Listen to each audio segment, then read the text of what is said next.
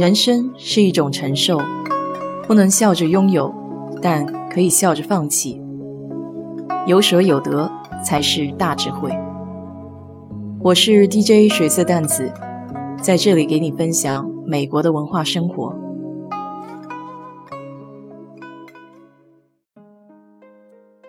今天早上起床十分困难，因为七点半有个会，还不得不爬起来。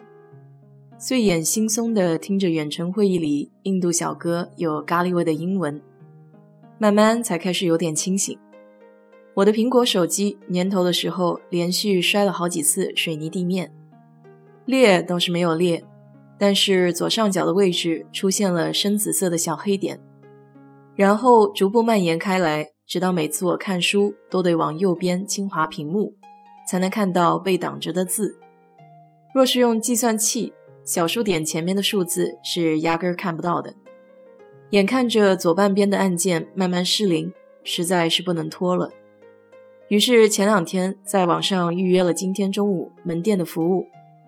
现在是疫情期间，苹果门店不支持直接到店的业务，所以都得上网预约。想着中午要出门，还是得稍微干净些。虽然有口罩遮面，认不出。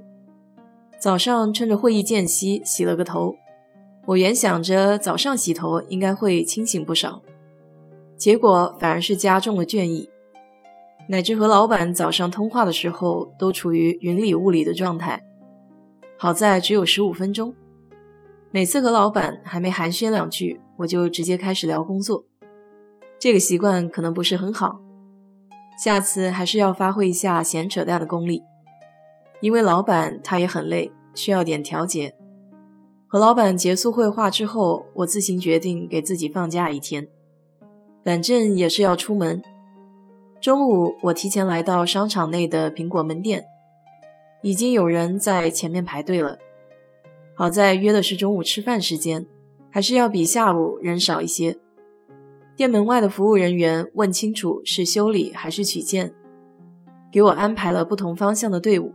修理的是靠右边。苹果的门店一般都是大玻璃，里面看得一清二楚。疫情之前是长长的桌子上放着各式各样的苹果产品，销售人员会穿梭其间，需要的时候给客户解释问题。今天看到里面都用大白板给遮起来了，现在看上去很像银行的柜台，只不过是不透明的。里面的工作人员还是很多，都站在柜台的后面，青色藏蓝色的 T 恤。每一个服务人员都会在结束上一个顾客的服务之后，用酒精反复擦干净桌面。我在玻璃门外等了五分钟，来到柜台前面，是一个抹着橘红色眼影的小哥向我问好。由于戴着口罩，那扑闪扑闪的大眼睛就格外的引人注意。他面前还挂着苹果卡通头像和他的姓名。在问询了我手机的问题之后，他开始不停用酒精布擦拭着我手机的屏幕，在他工作的 iPad 上记录所看到的问题。我手机是中文系统，但他并没有让我换成英文的，而是耐心的指示我到设置里面将查找手机这个选项关闭，然后连接到苹果门店的 WiFi。第一步估计是连接了他的 iPad 和我的手机，这样他可以测试一下我手机的性能。结果是一切都正常，只不过我没有更新系统。以前听人说，老板的手机更新到最新的系统容易不好用，也不知道是不是真的。接下来他给我说了一下，如果修理的话，在这个过程中数据丢失，他们不负责任。我没有备份数据。但我也不想再来一次，于是就抱着侥幸心理把手机给交了。如果数据真的没有的话，最可惜的还是照片和录像。我记得以前在沃尔玛就丢过一个 iPad，放在推车里忘记拿了，回头再找的时候影子都没了。所以路不拾遗，在美国也算是高风亮节。修理拢共要一个小时，好在苹果店在一个大商场里面。反正今天给自己放假，我就开始逛街了。周四中午加上疫情，这样的商场是令人愉悦的，人不多，哪里看着都敞亮。我大致观察了一下，这个时间段来商场的都是些什么人？有年长的夫妻，这倒是可以理解，反正都退休了嘛。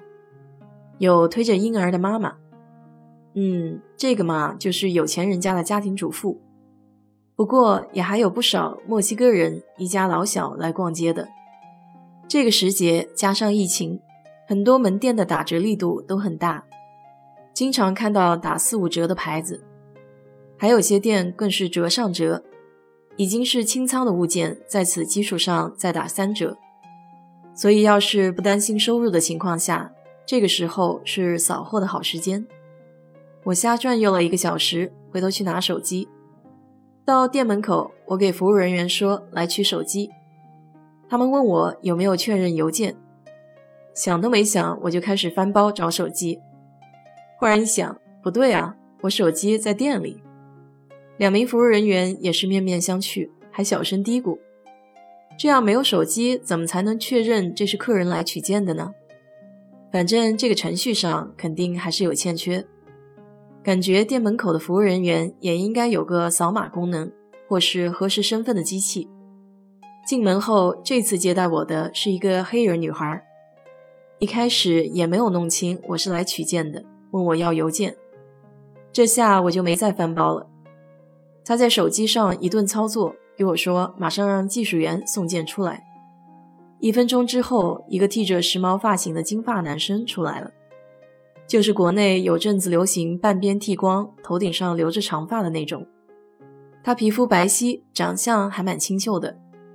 手腕上有一个小纹身，两人在我面前悄无声息地捣鼓了半天。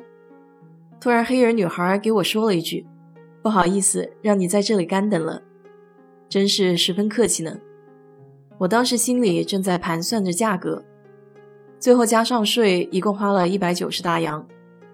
这个价格可以再买个新的 Android 手机了，只好告诫自己以后千万别再手滑，这摔的都是 money。好了，今天就给你聊到这里。如果你对这期节目感兴趣的话，欢迎在我的评论区留言，谢谢。